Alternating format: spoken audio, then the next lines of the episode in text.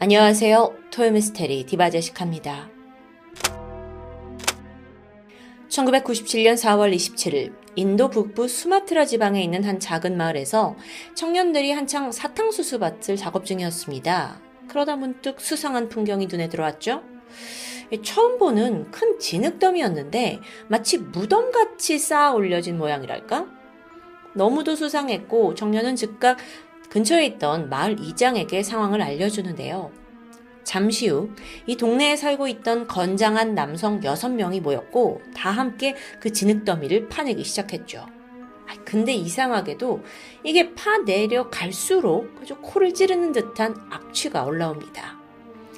꺼림직해진 동네 남성들은 일단 작업을 멈추고 인근 군부대에 도움을 요청했습니다. 하지만 이때 군에서는 좀 시큰둥한 반응이었어요. 당신들끼리 땅을 더 파보다가 뭐 혹시나 시체라도 나오거든 그때 다시 신고하라는 좀 안일한 자세를 보인 겁니다. 저녁이 되었고 그 동네 여섯 명의 남자들이 다시 모여서 작업을 이어갑니다. 그리고 얼마 안 가서 무언가가 포착되었죠. 그건 바로 나체 상태로 있던 여성의 시신 한 구입니다. 불길한 예감이 적중했던 거예요. 자, 이곳이 어떤 곳이냐면 범죄라고는 전혀 없는 아주 작은 시골 마을이고 여기서 나체가 된 여성의 시신이 암매장됐다? 주민들 기겁했고요. 그제서야 경찰 조사도 시작됐죠. 우선 시신은 인근에 살던 주민 스물한 살의 여성 듀이였습니다. 그녀의 부모가 소식을 듣고 현장에 달려와서 목 놓아 울었죠. 그런데 이 시신에는 한 가지 특이점이 있습니다. 보통 땅속에 묻힌 시체는 하늘을 본 채 누워있는 게 다반사예요. 근데 듀이는 팔을 양옆에 딱 붙이고 마치 기둥처럼 꼿꼿하게 서있는 형태로 땅 밑에 묻힌 겁니다. 수직으로 땅 밑에 묻혀 있었다고요. 그녀는 분명 죽기 전에 엄청난 공포를 느꼈을 것 같은데요. 조사가 시작됐죠. 보니까 삼 일 전에 듀이가 가족 심부름을 한다면서 집을 나섰고 그 뒤로 돌아오지 않으면서 실종 상태입니다. 그래서 행적을 조사하던 경찰이 삼 일 전 듀이를 목격한 사람이 있나 찾아 나서는데 마침 그때 자신의 인력거에 듀이를 태운 적이 있다는 열다섯 살 소년이 등장해요. 소녀는 그날 듀이에게서 왠지 이상한 느낌을 받았다고 합니다. 어딘가 굉장히 초조해 보였어요. 근데 사실 그걸 떠나서 그녀가 인력거에 타서는 목적지를 얘기해주지 않는다는 점이 더 특이했죠. 듀이가 타자마자 일단 출발해라 하더니 이 앞에서 꺾어주세요. 아니 저 앞에서 왼쪽. 이렇게 방향만 지시하는 겁니다. 그래서 이 소년도 좀 당, 답답하죠. 그래서 아 이러지 말고 제발 목적지를 말해달라라고 애원했는데 그러자 듀이가 조심스럽게 수라지네 집으로 가주세요 하면서 한 남성의 집을 지목합니다. 아맛 수라지. 그는 옆 동네에 살던 아주 유명한 무당이었습니다. 평소에 영험하기로 소문도 자자했고요. 그렇게 목적지에 도착한 후 듀이는 마지막으로 소년에게 당부를 하는데 자기가 여기에 온 걸 결코 비밀로 해달라는 이야기였죠. 경찰은 즉시 이 수라지라는 남자 무당을 소환했고 사건과 어떤 연관이 있는지 조사합니다.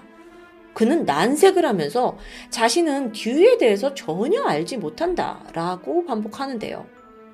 한편 수라지의 집을 수색하던 경찰은 의외의 걸 발견합니다. 여성의 옷, 가방, 게다가 팔찌까지. 심지어 이건 모두 죽은 듀이의 소지품이었습니다. 이렇게 증거가 나오고 나서 무당 수라지가 그제서야 범행을 인정합니다.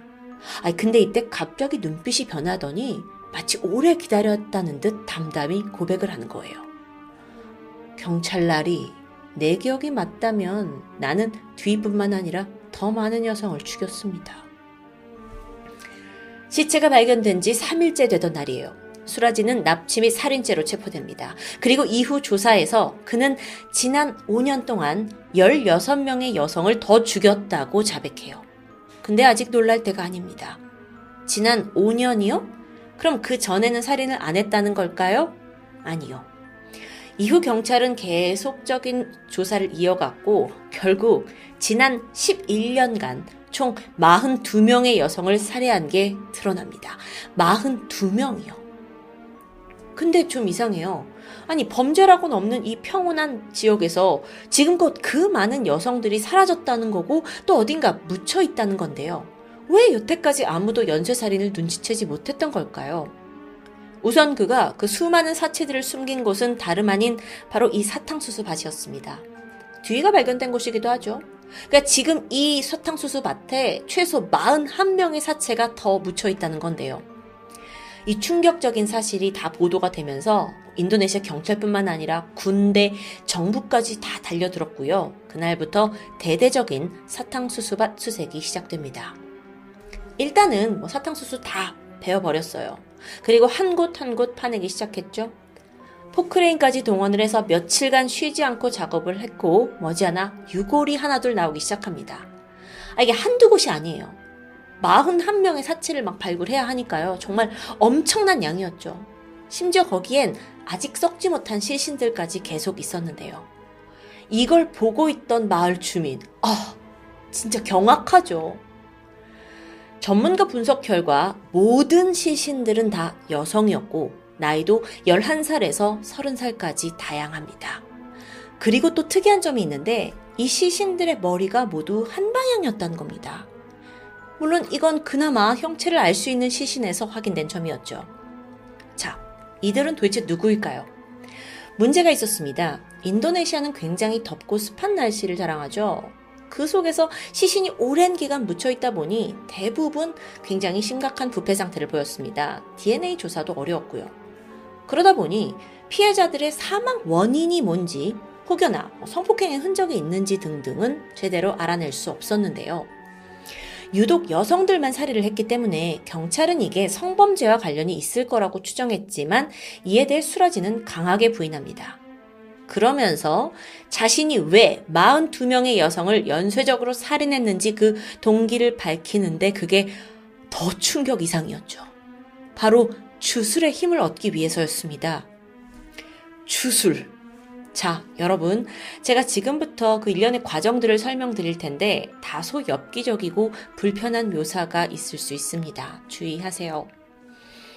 우선 아시다시피 수라지는 동네에서 유명한 무당이죠.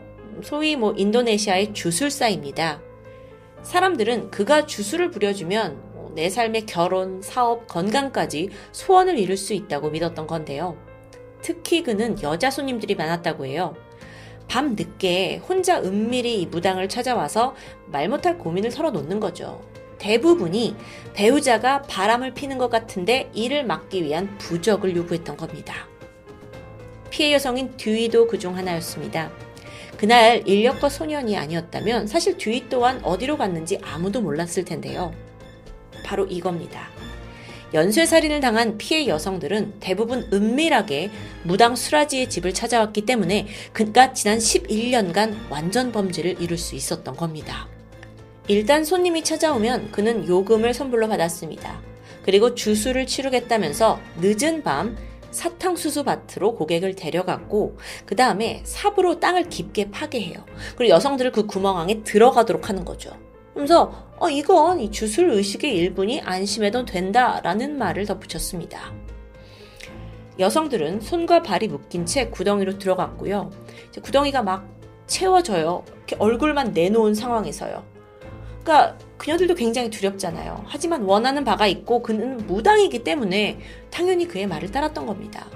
하지만 몇 분 후 더 이상 몸을 꼼짝달싹 할 수가 없는데 그 무방비의 순간 수라지는 여성들의 목을 졸랐습니다. 그러면서 피해자의 숨이 멎는 그 순간 입을 맞춘 뒤에 타액을 먹습니다. 타액을 먹어요. 그리고 다시 피해자를 땅속에서 꺼내고 나체로 옷을 벗긴 후에 이내 그들의 머리가 자신의 신당, 자신의 집을 향하도록 다시 땅에 묻는 겁니다. 전 정말 전 세계 많은 사건을 하지만 이런 건 처음이었는데요. 그리고 심지어 이걸 사십 명 이상에게나 해왔다는 거예요. 상상이 되세요? 그렇기 때문에 그녀의 얼굴들이 전부 다 수라지의 집 쪽을 향하고 있었다는 거죠. 이 기이하고 엽기적인 살인엔 분명 이유가 있었습니다. 무당이었던 수라지가 이렇게 해야만 자신이 더 강력하고 영험한 힘을 얻을 수 있다고 굳게 믿었기 때문이에요. 도대체 이런 발상은 어디서 시작이 됐는지 수라지가 말하길 과거 꿈속에 아버지가 나타나서 말했다고 합니다. 사실 그의 아버지 또한 굉장히 유명한 샤먼, 무당이었습니다. 과거 샤머니즘을 중시하던 풍속에 따라서 마을 사람들은 그의 아버지를 다 존경하고 따랐어요. 그에 반해 아들 수라지는 좀 문제였다고 하는데 어릴 때부터 크고 작은 범죄 저질렀고 물건 훔치거나 뭐 길 가는 사람들과 시비가 붙기 일쑤였고요. 열아홉 살이 되었을 때는 절도 폭행죄로 감옥에 십 년 동안 복역했고 다시 사회에 나오게 됩니다. 그때 수라지가 마음을 먹어요. 음, 내 명예를 회복해야겠다. 그 방법을 연구하던 중 돌아가신 아버지처럼 되기로 결심합니다. 마치 그 신적 능력이 자신한테 되물림된 것처럼 소문을 내기 시작했어요. 그리고 한편으론 사람들의 환심을 사기 위해서 마을에 뭐 굳은 일이 있다면 두 손 걷고 나섰고요. 그렇게 몇 년 살다 보니까 평판이 완전히 달라지기 시작합니다. 나중에는 역시 무당집 아들이라 다르다면서 영험함이 대단하다고 소문도 나고요. 그런데 사실 자기한테는 무당이 될 능력이 없다는 걸 본인이 제일 잘 알고 있었어요. 그래서 그냥 마음을 놓을 수 없었죠? 그러던 어느 날 돌아가신 아버지가 꿈에 나타난 겁니다. 그러면서 하시는 말이 죽은 여자 칠십 명, 칠십 명의 타액을 얻어내면 너도 강력한 힘을 가질 수 있다. 수라지는 이게 괴시라고 생각했고 그때부터 연쇄살인을 저지르기 시작합니다. 초기에는 주로 자신을 찾아온 고객들을 살해하고 사탕수수밭에 묻었어요. 그리고 얼굴 방향을 자기네 집 쪽으로 해놨고요. 하지만 시간이 너무 오래 걸릴 것 같습니다. 칠십 명을 해야 하니까요. 그래서 나중에는 접대부를 불러서 살해하기도 했고요. 사실 그녀들은 뭐 실종이 된다고 한들 찾는 사람이 별로 없어서 더 제격이었습니다. 한편 경찰이 지역을 더 넓혀서 조사를 해보니까 인근에서 총 팔십 명이 넘는 여성들이 그 기간에 실종된 게 확인돼요. 하지만 이들 모두 수라지가 살해한 건지는 밝혀지지 않았죠. 그런데요 여러분, 또 한 가지 소름 돋는 사실이 있습니다. 앞서 그 사탕수수밭에서 듀이의 시신을 꺼냈을 때 여섯 명의 그 동네 남성들이 도와줬다고 했잖아요. 그중 한 명이 수라지였어요. 그러니까 자기가 힘든 일 돕겠다며 나선 건데 본인이 죽이고 묻은 시체를 함께 파낼 만큼 정말 대담하고 뻔뻔한 사람이었던 거죠. 와, 천구백구십칠 년 십이월 인도네시아에서 재판이 열렸습니다. 이게 워낙 충격적인 사건이었기 때문에 뭐 법정의 인파가 가득했고 또 저녁에 사람들이 티비를 통해서 재판을 지켜보고 있었는데 여기서 또 뒷목 잡는 상황이 등장했죠. 수라지가 모든 범죄에 대해서 무죄를 주장하는 겁니다. 그러고 보니까 시신들이 이미 백골화가 심했고 또 그러니까 신원을 알 수 없었고 사망 원인을 정확히 알 수 없었고 그러니까 수라지가 하는 말이 아니 내가 이 사십이 명의 여성들을 다 죽였다는 증거가 뭐냐는 겁니다. 와, 아니 그럼 여태 자백했던 내용은 다 뭐예요? 수라지는 자기는 그런 말 한 적도 없고 그냥 경찰이 다 꾸며낸 일이라는 설명이에요. 앞서 자기가 자백을 했음에도 불구하고 결국 이 재판은 중단되었고요. 추가적인 살인의 증거와 유족들의 증거를 얻기까지 사 개월의 시간이 더 흘러야 했습니다. 천구백구십팔 년 사월 수라지는 마침내 법원으로부터 살인에 대한 유죄 판결을 받습니다. 당시 그의 판결문에만 무려 삼백육십삼 페이지 정도였다고 하는데요. 이후 그는 인도네시아에서 가장 살벌한 방식이라고 할 수 있는 총살형을 선고받게 되죠. 아직 충격의 끈을 놓으시면 안 됩니다, 여러분. 생각해보세요. 자, 수라지가 엄청난 연쇄살인만 건 확실하죠. 근데 이 모든 걸 정말 혼자 했을까요? 사탕수수밭으로 피해 여성 끌고 가서 혼자 구덩이 파괴하고 묻는다?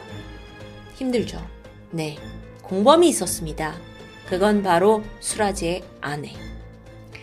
이 수라지에게는 세 명의 아내가 있었는데 이들 모두 뭐 이제 친인척 관계였다고 해요. 그 중에 첫 번째 아내인 투미니는 듀이가 살해되던 날 수라지를 도운 혐의를 받았습니다. 물론 매번 공범이었던 건 아니에요. 근데 피해자 듀이가 그날 워낙 겁이 많은 사람이었기 때문에 이제 사탕수수밭에 가자 하니까 아, 당신의 아내들 중 한 명과 같이 가주길 원했다고 합니다. 그러자 첫째 부인 투미니가 같이 가기로 했는데 그때까지만 해도 뭐 남편의 범죄는 몰랐다라고 증언했죠.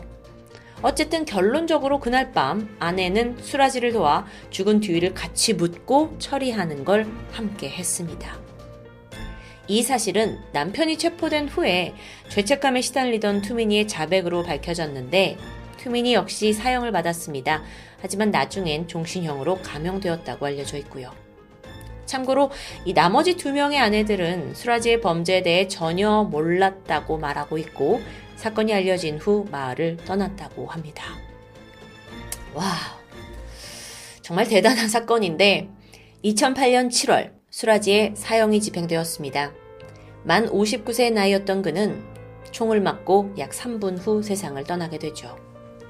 언론 보도에 따르면 인도네시아 정부는 수라지의 시신을 그 마을의 공동묘지에 묻으려고 했지만 뭐 희생자 유가족들이 다 나와가지고 결사반대를 하는 게 당연했겠죠. 또 그러는 바람에 결국 병원 안치실에서 한참을 있다가 마을에서 좀 떨어진 공동묘지에 허름하게 묻혔다고 전해집니다.